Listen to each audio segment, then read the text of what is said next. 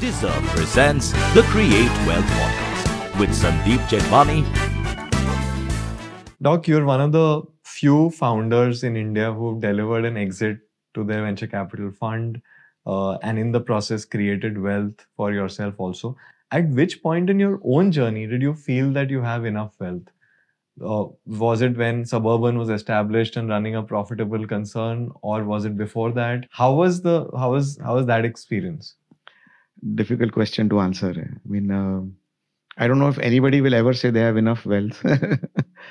um, I think for me, wealth is the ability to have the freedom to do what you want. I think um, it's really not going to change uh, you know quality of life significantly because I'm very fortunate to have a good quality of life thanks to you know my family and uh, you know the support that I got.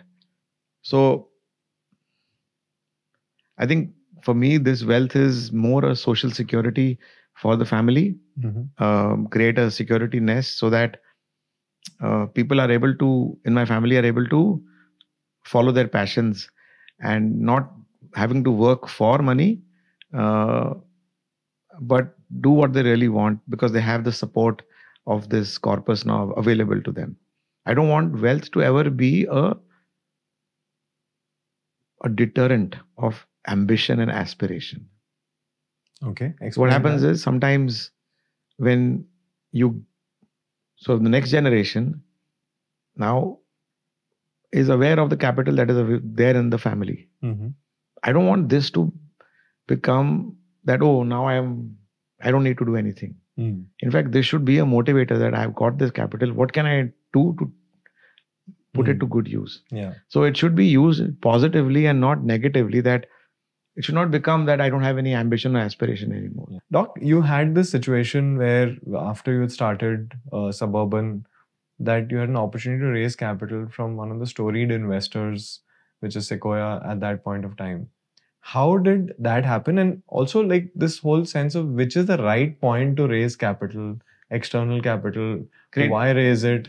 It was wonderful question, and uh, I have a really nice story on this. When I was growing up in this building I used to live at Seven Bungalows. My, one of my childhood friends in the building uh, is an investment banker, mm-hmm.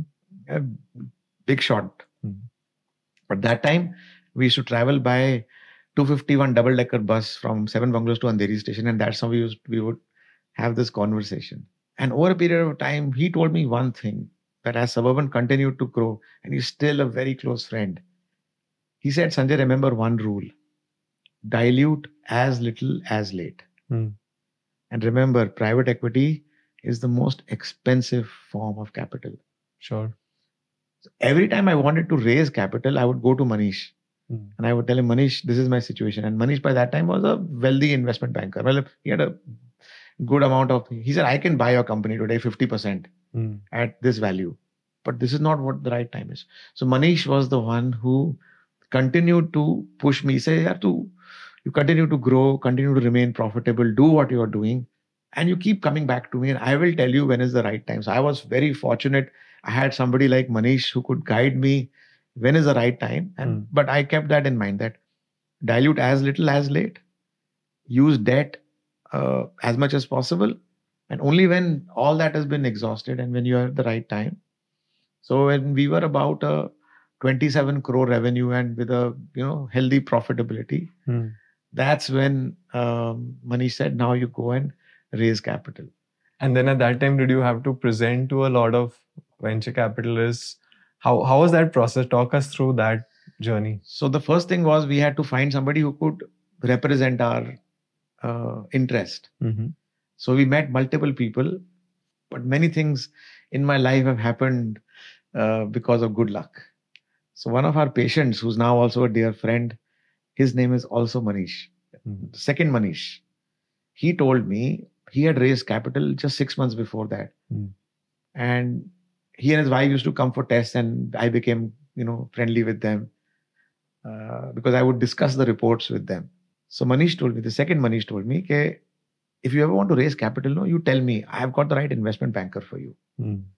Because he had worked with Navroz, and then he introduced me to Navroz. Mm. My father and I met Navroz. It was like love at first sight. We said we had met many people, but we just just liked the way he was. And he had never done any work in healthcare. He said, Let me first work with you for about six, eight months to understand diagnostics, understand suburban, understand your aspirations. And I'm not going to, you know, charge anything, but let me Mm. just understand. So he and his team worked with us for about seven, eight months. When they had the thesis ready, then they said, okay, fine, now let's build an IM and let's go out into the market and see what's available. Mm. And through Navroz, then I got introduced to VCs and Ps. And uh, I didn't know any of these words at that time. Navroz just said, "Eh, these two people will come. You have to just talk about your story. Mm. That's it. Navroz decided, you know, what should be the valuation, who should we meet. Everything is decided by Navroz. Sequoia Capital happened to be one of those groups. Sequoia had just exited their stake from Dr. Lal Path Labs at that time. They were looking for uh, the next, uh, you know, opportunity in diagnostics. They liked us. We really liked them. And then I told Navroz, I said, "Yeah, I mean, valuation is one thing, but I like these people." What did you like about uh, them? Because uh, I think a lot of founders will find this very useful. That how do because I think in a sense, you know, as founders, we feel that we are raising capital, but we are also giving equity to somebody. We're Right. bringing somebody into the fold of the company. Right.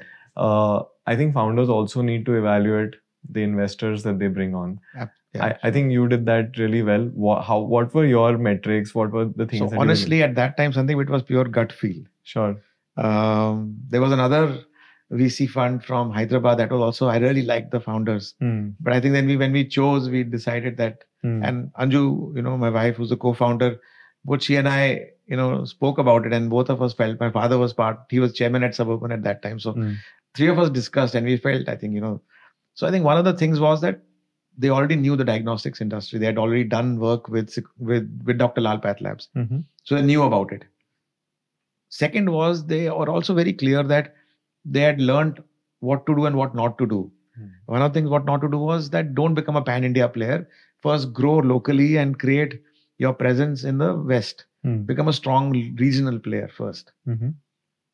And I think over a period of time, they were they also had enough faith in Anju and me that this capital is not going to get misused. Hmm. So they never asked us ever, uh, why are you using this? What are you using it for? Uh, you know, who do you want to hire?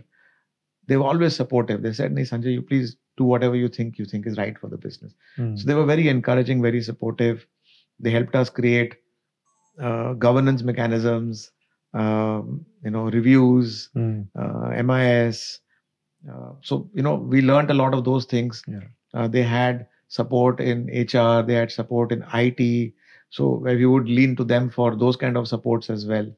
So it was not just capital, but also you know governance, also other functional support that we could get from them. And would you ever have had this kind of situation where there's a difference of a viewpoint and both well meaning on the way the business should be guided, right? Or the direction that the business should go in, or at the speed at which the business should uh, grow at? Absolutely. Because this with shareholder, because every fund has a life fund uh, tenure. You have to deliver an exit to them, so they have that pressure on them. Right. How did that uh, dynamic work out? So that's a that's a learning that I want to share. Hmm. The first point is nobody knows your business better than you. Hmm. Nobody. No fund, uh, no external investor. Nobody knows your business better than you. I think we sometimes give a little more credit than we need to to others around us. I think that was one mistake that I made. That I I felt that perhaps you know people advising know better than me because we had run a very uh, you know tight ship the reason somebody wanted to invest in us because we were growing and we were profitable Hmm. both Hmm. growing and profitable Hmm. so what happened was that we sacrificed profitability for growth in the early days Hmm. we grew very rapidly Hmm. we didn't have the right team we didn't have the right sops uh, we didn't have the right governance mechanisms so we suffered through that period and that perhaps was a big learning for me that should we sacrifice one for the other Hmm. and i think bottom line is cash flow Hmm. bottom line is free cash flow uh, or profitability and that's what we are seeing even today that you can show growth, but if you don't show any profitability or at least any line to profitability, I mean, eventually people will, you know, tune off. Yeah. Uh, and then we went through that J curve or U curve, as I call it, from being highly profitable, we, you know, lost our profitability. And then sort of I stepped back and I decided that let me go back to running the company the way I used to earlier. Hmm. And then we, you know, sort of looked at costs, became a little more judicious in in expansion, and fine, slowly got back our profitability where it needed to be. Yeah, the interesting thing is like every founder goes through their own journey too, right? This J curve. Yeah, And I guess life is a series of J curves, right? You get to a certain point, then again you uh, want to reinvent, and that's when again you have to go through a new one. right. Uh, Doc, I think one interesting point here is this whole shift that you made, right? As a as a professional doctor, doctors have this option of either running a practice or running a business and institution, right? Right. And there are great doctors who are running great practices, but it's centered around them. Uh, and then there are some who migrate to setting up it as an institution, Right. which you ended up doing. What was the point at which you said that I want to move away from suburban being a practice to being an institution? And what does it take for doctors to do that? I think again, like I said, luck sometimes. I could have chosen to be a surgeon because I was very good in surgery during my MBBS days. And my first choice as specialization was surgery. Uh, but somehow, you know, I didn't get the unit or the mentor of my choice. Uh, so then I said, let me do radiology. I did not get MD at that time. I got DMRD, which could have been converted to DNB. I did not think it through. And then I got MD in pathology. So all my friends said, Nani, you're getting MD in pathology? Yeah, take it. Yeah, it's a good thing. So maybe because I took MD in pathology, and pathology is one of those branches of medicine which can allow you to do what I did, Hmm. where you can institutionalize practice. Hmm. Although surgeons have also done it, Hmm. uh, but I think it's probably a little easier. I was very attached to this doctor patient interaction, Hmm. but I was also equally attached to sitting behind my microscope and looking at the slides. Hmm. That for me was my first love. That is what I was trained to do. I was good at that. So, my father and one patient told me that if you really want to build this as an enterprise, move outside that comfort zone behind the microscope. Hmm. So come from that side of the microscope to this side of the microscope. Create a process to put people behind the microscope so that you can build many more microscopes Yeah. and many more people. And I think that was an insight which I got from people wiser than me, my father being one of them, and one of the patients was there. yeah. And they told me that move outside your comfort zone. It took me one year to give up my comfort behind the microscope, hire a pathologist, train that pathologist, let that pathologist start reporting on her own. Hmm. I would cross check everything for one year. Hmm. Of course, since then, you know, we've built S- SOPs and processes where now today we have, you know, between at Suburban close to 50 full-time pathologists and Dr. Lal close to 300 full-time pathologists. Hmm. Dr. Lal also started off being a pathologist himself. So I think maybe uh, in this area of pathology, you can, it allows you to institutionalize practice. I think the seed was sown right in the beginning when Anju and I decided we will call it suburban diagnostics, that it will not be related to Anju and me, but something bigger than both of us. It didn't carry your name. Yes. Yeah. So that's that's interesting.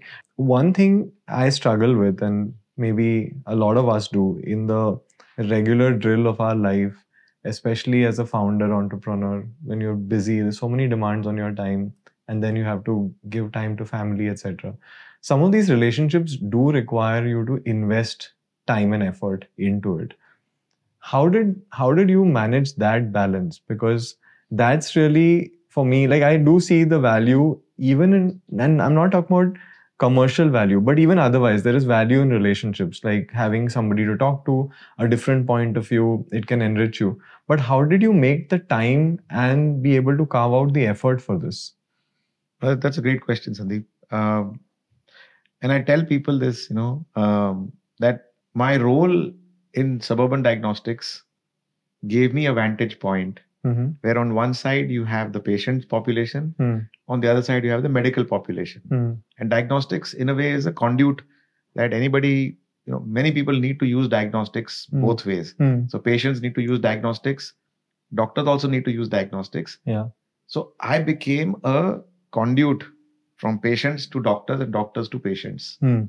So many times patients would come and get the test done and then ask me, Mm. what do I do with this report? Mm. Who is the doctor that I can see?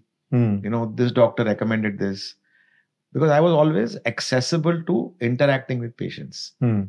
I always felt that we are not giving just a report or a piece of paper. Mm. We are giving insights which are going to help mainly the doctor treat the patient better. Mm. So if I am able to add a little flavor to the report, Hmm. which is beyond just black and white, Mm. then I think that's what started with, you know, my interest in diagnostics and how I can go just beyond just giving a piece of paper or Hmm. black and white reports. Mm. So then I built a relationship with patients and I also built a relationship with doctors. So many times doctors would ask, like a family physician would ask, Sanjay, this patient, I've got this report. Who do you think is the right specialist that I should, you know, approach? So gradually it became a part of my role at Suburban that I would create a channel of direction from patients to doctors and doctors to within doctors. The ultimate was when doctors would tell me that I'm sending this patient to you, these are his symptoms. You decide what tests need to be done, and then you tell me what I should do after the report. Wow. That was validation. Mm. So I think it became naturally for me. Mm. the two tests of it happened on 24th of March 2020. Mm-hmm. This is during COVID, I guess. First day of a COVID test done by Suburban Diagnostics. Also, my birthday, 24th of March, my 54th birthday. I must have received close to 350 calls, not to wish me, Mhm. but because somehow my number was given as part of the BMC helpline Mm. for anybody who wanted to do a COVID test. When they enrolled Suburban to be one of the labs to do COVID testing, Mm. there were only four labs that got approved at the first lot of labs, and we were fortunate to be one of them. Instead of giving our helpline number or our board number, they gave my cell number. Wow. So on that birthday of mine, I must have got 350 calls asking about how to get a COVID test done. When I reflect and I think back, I said, I can't have a better birthday gift than that, you know, that I was able to help so many people make a difference in their lives. So for me, this has become natural. I met somebody yesterday who's a founder of a, a mental health company. Their family member is going through a personal health crisis. I said, forget that. Tell me how I can help your family Hmm. member first. We'll get to the other part afterwards. Mm. So it's become natural for me that, you know, how can I help? Because healthcare is such a black box. yeah. You know, you don't know what's happening inside. Yeah. If I can demystify that and if I can channelize the conduit from A to B and B to A, you know, I just feel I'm just adding value in some way. So, Doc, on one hand, there is this whole social aspect to the work that pathologists uh, do. But at the same time, you also had the pressure of running a business, right? And it has to be profitable. We have to make sure that we are delivering value and yet extracting uh, value.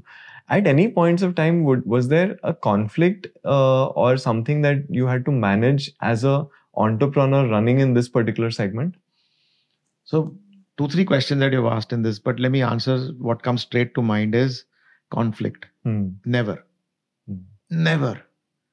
Um, I don't think I've ever even thought for a millisecond Hmm. To cut corners. Uh, first is do right by the patient. Hmm. Nothing else matters. Hmm. There must be so many times where I was not sure about. There was one hepatitis C test. Hmm. we had some problem with the kit. Hmm. We were looking at the results, and you know, I was not really hundred percent certain. Every patient who did the test on that day with that kit, we called them back and told them that we have a doubt with this kit. Please come back, and we would like to retest. Maybe the final result was not very different than the initial result, but I was not convinced that I am doing something. You know, I don't want to take a chance because Yeah. it's somebody's life. Hmm. So there have been numerous instances where, you know, we don't bother to think twice if I have to call the patient back. I want to recheck your sample. I want to do it again. I want to, you know, do something extra. Nothing. Hmm. Do right by the patient is the bottom line. No compromise on that. Whatever it takes. No cost is enough to make sure that the patient is taken care of well. And that in the long run would have translated into returns while you may not have thought about the returns as an aspect of it. But this is a trust based thing. That, I was going to say, finally, it's the trust. Hmm. doctors trust you, patients trust you, that this lab will ensure that they don't miss out on anything. They do right by the patient. Hmm. I'll give you an example. We, you know, urine culture test is a very common test done, especially for women, because women are prone to urine infections. Hmm. So we realize that there is a lot of data that can be used. Hmm. So we did a analysis of about 50,000 cultures Hmm. So we culled out data from the urine cultures and we gave it back to doctors. Hmm. There was a effort and a cost from our side, Hmm. but what happened was it allowed the doctors to actually treat patients better. Hmm. So you have uh, infection and you are giving an antibiotic, you don't have time to wait for a report. So we tell we told them that which antibiotic is working and which is not working in your backyard. Wow. So if you have to prescribe empirically, Hmm. prescribe this antibiotic, this is more likely to work than the other. No real benefit to us, but we use data which we could help the doctors. Now that built a relationship. Every doctor said, we don't get local data, we get international data. Local data is not available. Hmm. And that started our journey into data analytics. and how we could give data back to doctors and to patients and engage with them in a more meaningful manner. Yeah, there, I think that that that's the amazing part of this whole thing. That there is so many impact, so much impact that you could do with people's lives. I think there is this uh, almost like this journey that you can visualize where you were a domain expert, uh, started running a team, and therefore started building culture. Uh, and I'll go deeper into that, into how you uh, lived that culture yourself, and then became a capital allocator. And it's almost like this classic journey of a domain expert becoming a founder CEO, which is very visible. What were the like the cultural aspects of building Suburban? Like at which point uh, did you decide that this is the kind of people that we want to bring on, and what like were you doing to show them that how to live the life at Suburban? So one core value that we eventually articulated. And when I write my book, that's going to be the title of my book. Mm-hmm. It's called Exceed the Brief.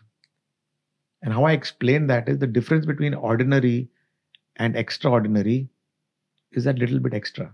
Yeah. So in everything that you do, can you exceed the brief? Can you do a little bit more than what is required to create that differentiator? So for me, everything was around customer centricity and giving that customer that experience. Because you have to realize in healthcare, nobody comes to you because they want to come to you. Yeah. Everybody comes to you because they have to come to you. Mm. There is a negative sentiment which is pushing people to use healthcare. Mm. First is acknowledging that, that I know why you're here.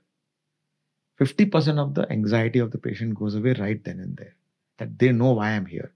And then you take that little bit extra effort to make it so that tomorrow, if they you know need to, it becomes they want to come to us rather than they have to come to us. And that is what sort of was the genesis of everything that we did at Suburban. Mm. And make sure what's good for your family, then only it is good for the patient. If it is not good for your family, it's not good for the patient. If the bathroom cannot be used by your family member, it cannot be used by the patient. If the bed on which the patient lies is not hygienic enough for your mother, it's not good enough for the patient. If you're collecting blood, make sure that your mother enjoys that, you know, the needle as much as then on then only will the so do do best by the patient and do everything that is required. And the other element was strive towards zero error because decisions are made 70% of decisions in healthcare are made out of diagnostic testing Mhm. so doctors rely on the reports that we give so make sure quality is not compromised so finally there were two aspects to it quality and care so what became precision and care Hmm. that is what we stood for finally over the years is that make sure you give precise reports and make sure you give a caring service so that people you know uh, don't feel intimidated by the the environment So the extra was the experience in a sense, like the- that the customer. see was getting. everybody does testing Hmm. How do you differentiate yourself from anybody else Yeah. consistency of quality Yeah. and consistency of experience Yeah, that's an amazing insight because uh, you know while you're really good at what you do, what actually put you over the line was this incremental investment in experience because it's not it's not that this is just a good to have. You must have had to put money behind improving the experience oh right? yes absolutely. It's just not like a good thing to say but you have to actually put capital to ensure that that experience is really good. Small example. I would always use the bathroom that the patients used. Hmm. so it was a testing for me. Hmm. now i hired early on one guy. After every patient would come out this guy had to clean the bathroom. Hmm.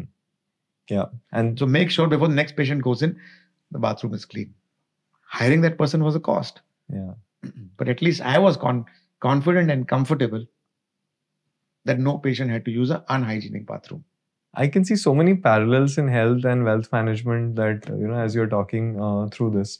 Uh, Doc, at one point, then you you know you had the best business opportunity with COVID emerging. It was a hard time. Obviously, COVID was terrible for the time that it happened and people that it impacted. But for suburban, it was a great explosion of business in many ways. And at that point, you decided to sort of allow the business to be now taken over by Dr. Lal Path Labs. Uh, what was the thought process behind it? Uh, and how did you deal with this whole sense of letting your baby go into the world in a sense? Yeah. I think the first uh, first obligation that i had was to sequoia Hmm. sequoia had been a very patient partner and you just mentioned earlier that every fund has a lifeline Hmm. lifetime Hmm. Um, so they were very patient with me. Said, How long had it been since they were around? So they invested in uh, October, November of 2012, So it's already already nine, eight, nine years. and they exited in November 21. Hmm. So nine years, Hmm. which is fairly long for any private equity fund. Yeah. But they were very patient with me. So one was my obligation that whenever you borrow money from somebody, please make sure you give it back to them also. Hmm. I think the second was uh, the opportunity to maybe sign off on a high.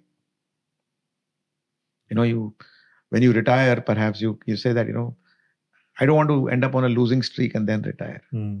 So that was the other thought. I think the other the third thought was for the almost 30 years that Anju and I ran Suburban. I was always switched on. I could never switch off. Hmm. It was just uh, all consuming 24 by 7 uh, passion. Uh, you know, I was just completely consumed with it. Maybe I think, uh, you know, it definitely had an impact on my personal life. Hmm. Uh, everybody at home knew that in my top 10 priorities, they didn't stand anywhere. Suburban was in the top 10. They only fought for what is 11 and 12. Yeah. So, you know, I was, like I said, constantly switched on. So I thought maybe this is another opportunity to uh, look at, you know, life 2.0. Hmm. Um also, a close friend, uh, you know, told me that, do you think healthcare or diagnostics will remain the same for the next 30 years? And both your children are directly or indirectly in healthcare. Maybe you can create a new opportunity for them, which is more futuristic and something that they can, you know, take on Hmm.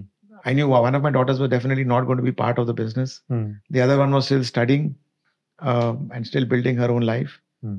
So I also felt there should be no pressure or obligation for them to have to take this up even if they didn't want to. Yeah. I think there were a multiple of reasons that you know made me take this decision.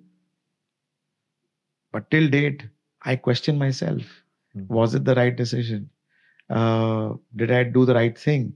Hmm. Uh, you know, it's like as you said, letting go of a child. Hmm. Um, so yeah, I mean, I still question myself. How did life change with all of that wealth coming in into, and suddenly you're dealing with this huge bank balance, uh, you know, thinking about how to grow this money. What was going on at that point? Again, um, I have been very fortunate.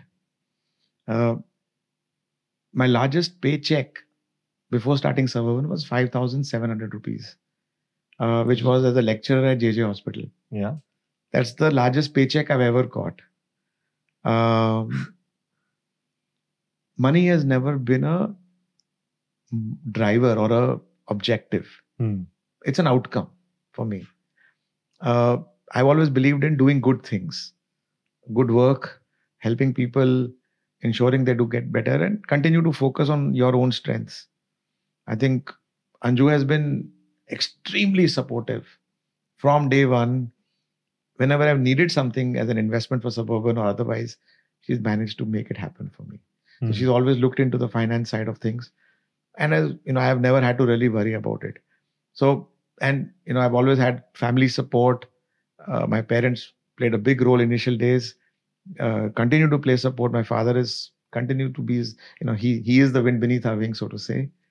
Uh, so I think great family support, great environment. So, you know, I never had to really think about money as a, you know, that oh, will I need to make ends meet in that sense. So from that point of view, nothing has changed. I think uh, money is an opportunity to express yourself and do things in a bigger way, perhaps. Uh, and that's why whatever is the wealth that we created is being managed by Anju and my sister, who's the CEO of the family office, because they understand this better. I don't look into this. They manage uh, the investment policy. They manage, you know, where to invest, how to invest. But I'm learning this now, so I'm spending a lot more time Mhm. meeting people, understanding, you know, what does it mean to invest. A friend of mine told me that if you get hooked on to making money and multiplying money and making money work for you, there is no better kick. I haven't reached that stage yet. Yeah. I think I'm. Uh, it's uh, like I said, money is an outcome, uh, and I'm meeting so many wonderful people, you know, who have made tons of money, but are also doing great level of work. And I think that's the motivation for me. That how do you channelize this into doing something bigger and better?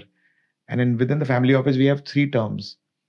So Shubhan Ventures, that's the family office, stands for invest, grow, create. Okay. So Anju is the invest, Mhm. Seema, my sister, is the grow, and I am the one who's looking to create something. Incredible. So I'm still focused on because I've always been an entrepreneur at heart and building something. I'm still doing that even now. And one thing that I can say with absolute clarity now is that the moment the money hits the account, the excitement is over for folks like yourselves because they want to now think about creating the next big thing. So I'll just interrupt you here. Hmm. I recently gave a talk and I was very excited. I got my first opportunity to speak at SP Jain Management Institute. Hmm. And I said the same thing. I said, money does not bring happiness. Yeah. So, you know, when all this happened, everybody said, hey, your life is done, you're set. Yeah. When you lose that core, Hmm. which was suburban for me, Hmm. money can't fill that Yeah. core. Yeah. People said, you know, you've got so many hobbies, so many passions, you know, let that be the one. I said, all that is peripheral, Yeah. which was around a very solid core. Hmm. Peripherals can never become core. Yeah. So I'm in pursuit of still rebuilding, recreating a fresh core. Yeah. That is what is going to give me happiness. And Navroz is helping me. He says, Sanjay, I know you very well. until you roll up your sleeves and get your hands dirty, even if it is a small venture, nothing will ever give you as much satisfaction as that. Yeah. So for me, building, adding value, doing things is far more enjoyable. You know, it's important to have money, and maybe people will say that this is very hypocritical because you have the money, you can say all these things. But if people have known me, known me for last 30 years, Mm. nothing has changed in the way I live today. Mm. Nothing. And uh, let's let's go into that because I know you as a very like a man of experiences, right? You're there is a certificate here of the Arctic where you're, you're driven there. Uh, you're a DJ. You've done all of those activities. Like how? First of all, how did you manage to do it with running an enterprise like Suburban? Number one, and how has that come together now in the new role that you have? Are you able to give it more time? Are you actually enjoying that more? So, you know, I have a business card and I love carrying business cards, unlike most people. who like I don't have one. Yeah, yeah. So everything is digital now. But I say life is two sides of a business card. Hmm. There is your professional side, but on the flip side, I have my personal side. Hmm. So I'm very much, you know, I bear my heart and I Hmm. sort of, you know, I wear my heart on my sleeve, so to say. Yeah. So on my flip side, I have what makes me as an individual. So healthcare will always be a big part of me. Hmm. Healthcare and entrepreneurship will always be a big part of me. Hmm. So that is there. But other interests, like I love to travel Hmm. and I love to take photographs. I'm a photographer. Hmm. So my trip to Antarctica was largely a photography trip. Hmm. And uh, because it was a long, arduous travel, Anju decided not to come. So it was just me and my camera for almost three weeks. Hmm. And I've taken some brilliant photographs, managed to have a photography exhibition. Oh, wow. Again, that exhibition was more uh, to just showcase what I've done. Proceeds of that exhibition went to charity, Hmm. not for any commercial gain. Hmm. So, continue to build my skills as a photographer. I love music. I curate a playlist every Sunday that I send out to friends and family. Um, I'm hoping that I'll become a more active DJ. So when Ankita, my older daughter, got married, I was a surprise DJ for the first night. Uh, so I'm looking forward to becoming a better DJ. Uh, sports is a big passion with me. So whenever we travel, we try and combine it with a sporting event. So recently we traveled to London. We got a chance to watch Wimbledon. Mhm. So that was a great experience. We got to watch a Coldplay concert. So it's these experiences that, you know, perhaps I'm, but Anju and I have seen so many concerts. We've been to a U2 concert multiple times. We've seen practically every Indian Bollywood singer live. So we enjoy those things. So I think, I think maybe I'm able to experience it a little more now, but I'm still, that will still remain peripheral. Never become, I'm still looking for my new core. That's interesting. Doc, I think on this whole, like what's happening in the healthcare ecosystem, right? Technology is likely going to play a much bigger role than it ever has, Right. right? What does it mean for somebody wanting to build a career in healthcare? Uh, and I and I know that there is one aspect of that human care that only a individual person can deliver to the patient. But then there are so many other opportunities which potentially will get taken away by technology, or at least that's the going in thinking that no, it won't have. happen like that. In healthcare, it won't happen. And I think the first aspect that people need to be maybe realistic about is that technology is not here to replace you. Hmm. Technology is here to augment you. Mhm. And let me give you a simple example. When we started Suburban Diagnostics, we had a, a cell counter. A cell counter is where you do a CBC test, Mhm. your hemoglobin count, WBC count, Hmm. platelet count, all those things.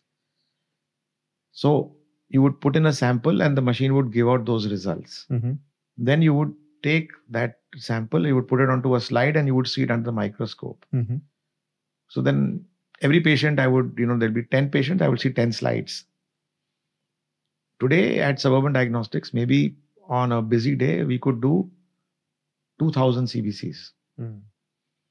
Physically impossible to see every slide Hmm.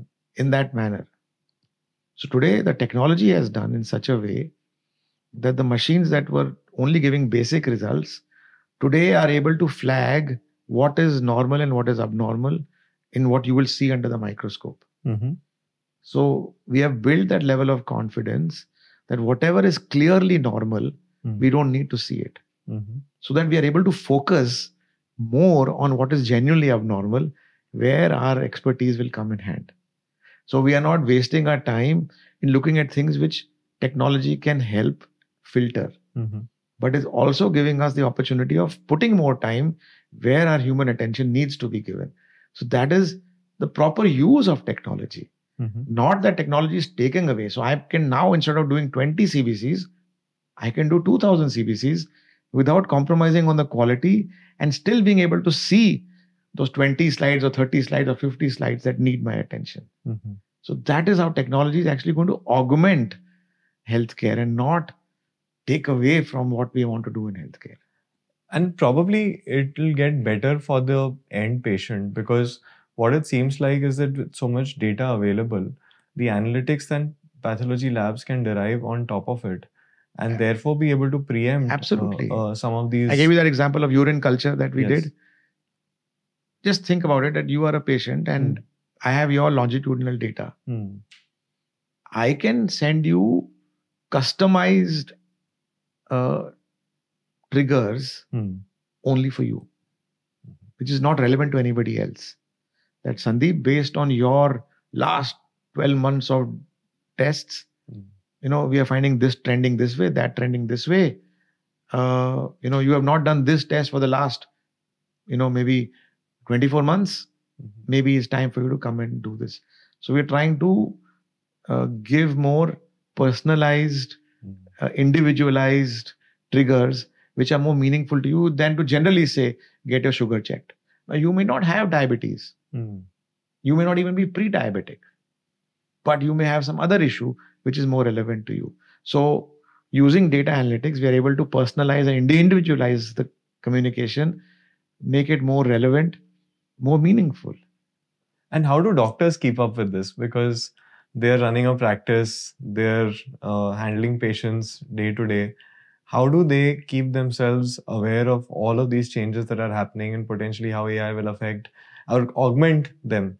Uh, is there is there any way that they can stay abreast? So, again, coming back to to relationships, there are multiple relationships that work when you're in a diagnostic lab. Hmm. One is relationship with your staff. Hmm. Second, relationship with your patients. Third, relationship with your doctors. Fourth, which is often not looked at, is relationship with your channel partners or vendors, as we call. Two words that I don't like is employee Hmm. and vendors. So team member Yeah. and channel partners. Hmm. I think a large part of my success is due to the relationships I have been able to maintain with my channel partners, who then become, uh, you know, platforms or channels for you to get exposed to something new. Hmm. So when we started Suburban, we had very rudimentary but automated equipments. Few years down the line, one of the channel partners came and showed me this futuristic looking technology. I said, Jignesh, yeah, this is way beyond what I can even think of. He's saying, Nay, nay, doctor, you have to see it. This is good for you. We started looking at it. Today, we are one of the largest users of that technology in Suburban. Mhm. So if you are, if you maintain that relationship, if you are o- open to listening to people, and if you give them that respect, uh, you know they will they will be the ones to you know expose you to things which you may not. So that is one. Second is peer-to-peer learning. Mm. Very important that I read something yesterday. Only somebody was saying that knowledge, if not used and not shared, is wasted. Hmm. If you have some knowledge, You- share it. You can't hoard it. share it hold it yes Yeah. the more you share it the sharper it gets so if you know you create that peer-to-peer learning and of course you know uh, if you do good work and you know you become uh, recognized then you get a chance to travel for conferences Hmm. uh, you know you meet interesting people you listen to you know uh, and you continue to read i Hmm. think it's very important to keep yourself updated Yeah. so i think these are multiple ways in which you keep yourself moving in the right direction No, I uh, this again I can relate with a lot because uh, you know, I think in a sense that the industry where we come from, and you alluded to that, is kind of adversarial. Uh, but when it comes to being a founder, there are so many learnings that you can have from other founders. And especially in the technology ecosystem, there is this overall sense of sharing that we are all building something together. So sometimes founders candidly talk about the problems that they are facing.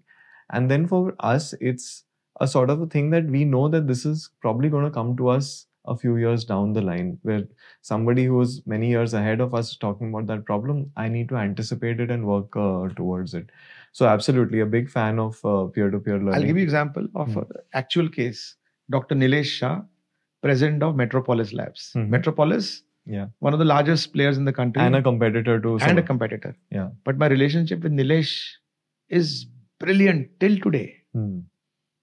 we rely on each other. When when Nilesh, I'm buying this equipment. Have you used it? Yes. Uh, he'll give me his input.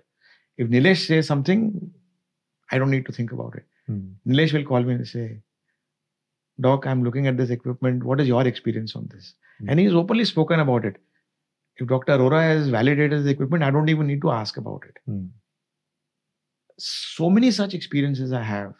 Uh, there's Dr. Jariwala in Borivali. Hmm. brilliant pathologist, brilliant person. People who, so I've never been shy of putting my hand up and saying, I need your help. Hmm. I think if you are able to express your vulnerability and say, I need your help, people will reciprocate and do the same. And that, when you don't have a wall, Hmm. when there is no wall, you can Yeah. easily build communication. It's, it's, it becomes a two way street. Yeah, absolutely. So, Doc, uh, now that you're managing the family office, uh, overseeing that, you built a setup around it. How often do you actually check the portfolio? Like, do you, and what's the thought process behind? Do you look at the total number, or do you refresh it every day, every month? What, how, what goes on behind the big numbers that you see on on the dashboard? So actually, it's just from 1st of June that I have started spending uh, full time at the family office. Till end of May, I was had my full time role with Dr. Lal. That's right. Uh, they were very kind to allow me to move out of that, uh, allow me to focus on the family office. So it's been just over two months that I've been actually focused on this, and a lot of that time has been spent in understanding Hmm. and meeting and learning. Like I said, my meeting with Weber is still pending. Yeah. So I'm making notes. I'm learning. I think as a as a group, we do our monthly review. Mhm. Seema, Anju, and I.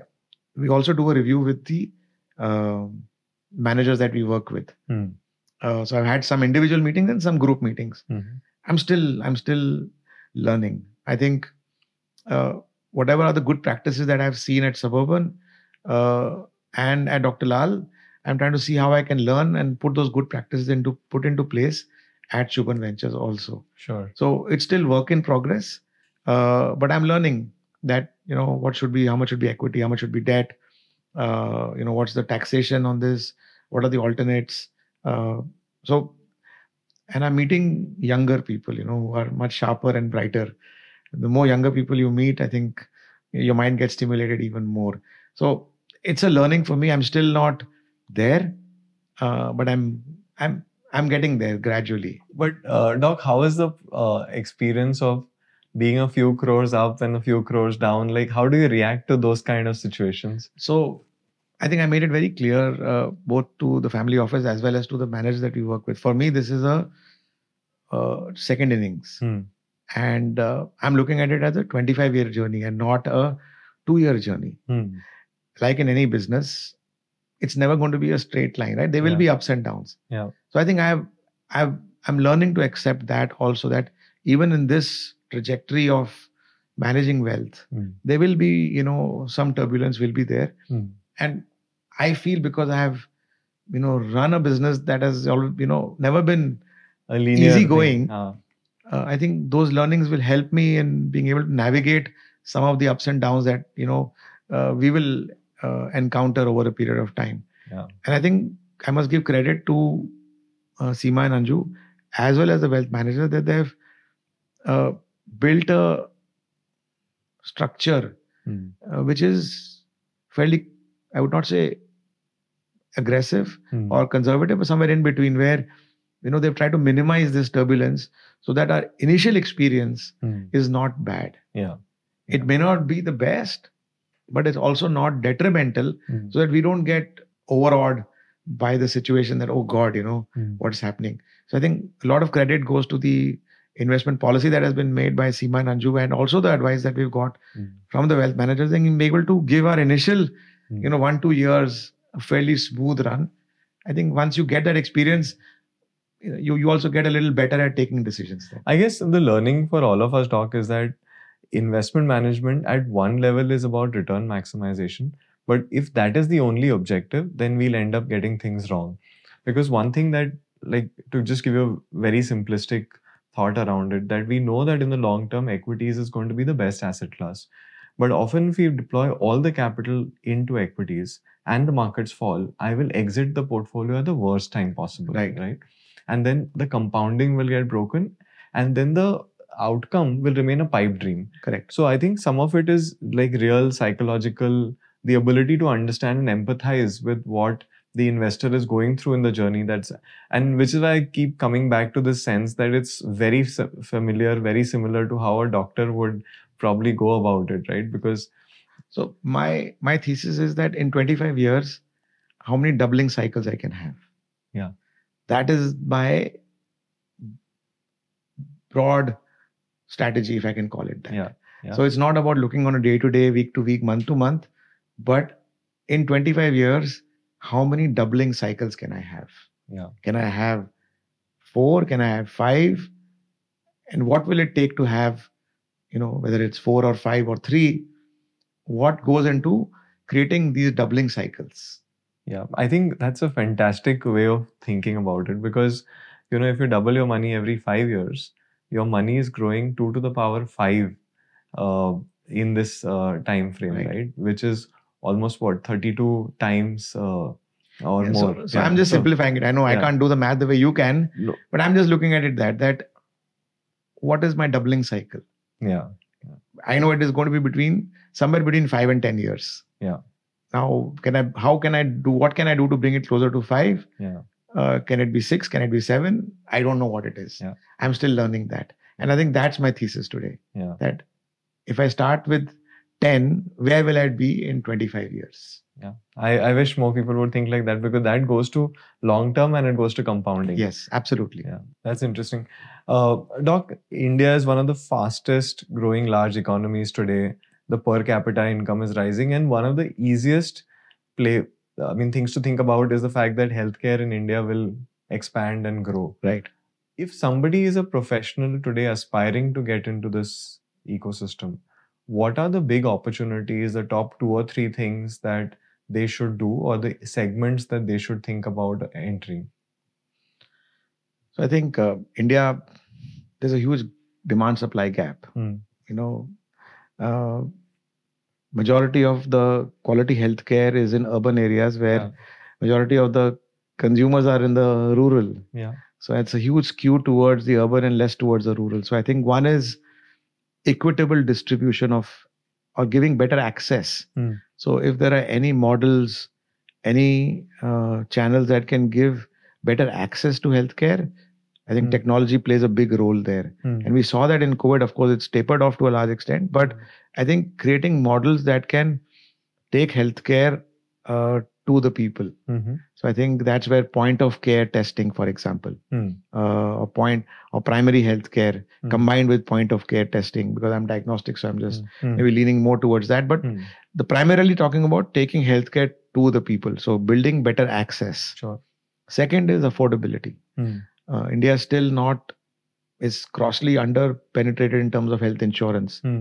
and majority, whole I would say, eighty percent of healthcare expenses are out of pocket. Hmm. So how do you make healthcare good quality and yet affordable? So I think affordability, finding mechanisms to make healthcare more affordable. So Hmm. this whole concept of generic drugs, Hmm. uh, you know, uh, you know, how do you make them equitable with whatever is branded? Hmm. Uh, that could be, you know, another area which we can look at. How do you create more affordability? Hmm. Uh, third is, of course, uh, what does the future of healthcare look like? So I think if I look at my own journey, uh, my thesis also was on cancer. Hmm. My daughter's thesis was also cancer because she's part of Tata Cancer Hospital. Hmm. I did a very basic, you know, looking at slides and staining it. Hmm. She's doing digital pathology. Hmm. Um, so how can you leverage technology, the power of digital um, genomics, molecular diagnostics? We used to classify tumors in a particular way. Hmm. Today, tumors are classified based on their molecular configuration or makeup, the molecular biomarkers. Hmm. So I think looking at genomics, molecular diagnostics, because of COVID, everybody knows what is RT-PCR. Yeah. Now, how do you leverage the power of RT-PCR in every field of healthcare? Yeah. So I think uh, access, affordability, technology. Last but not the least is data. There's so much. India is a powerhouse of health data. Yeah. How do you make that data on a common platform and then cull it out? Hmm. The kind of insights that we got during COVID helped us manage COVID better. Now, if you use that same thesis on using healthcare data across the country, Yeah. I think people are doing the digi lockers, Yes. uh, health lockers. You know, this whole Ayushman Bharat, Hmm. uh, National Digital Health Mission, Hmm. uh, creating a UID, uh, you know, for every individual, health ID for every individual. All this is in that direction Hmm. that we make healthcare data so strong. I feel my gut feel is health data will become one of the strengths of India because of the uh, width and depth of each type of medical condition. Yeah. You know, culling out health data will become a big opportunity. And I suspect with rising per capita income, the spending on preventive healthcare versus curative, yes. I think is. Uh, I think, uh, yeah, I missed that. So, uh, you know, throughout the entire 30 years of Suburban, we've always anchored preventive healthcare to a large extent. Hmm. I think COVID accelerated that, you know, movement that uh, majority of the people that we encounter are well. Hmm. Less than 10% of the of the population is ill. Hmm. Yet our entire healthcare ecosystem addresses only that 10%, Hmm. does not address the 90%. So how do we look at the wellness and helping people remain healthy? Yeah. I think that's a big opportunity. Yeah. No, exciting times, uh, Doctor. Oh yes. Uh, doctor, for me, the biggest takeaway today was that you're a man with a wealth of relationships. I think if uh, there'll be a term to describe you, it would be that. Uh, you built this virtuous cycle around relationships, and I think that's uh, uh, something for all of us to learn from. Uh, and I think the other thing I take away is there's no excuse not to have relationships. Somebody as busy as you, somebody who's as occupied running a business, having a family, can invest into relationships. I'm sure all of us can. Thank you so much for doing No, this. thank you. Thank you, Sandeep. This was a great conversation. Thank you so much. Thank you.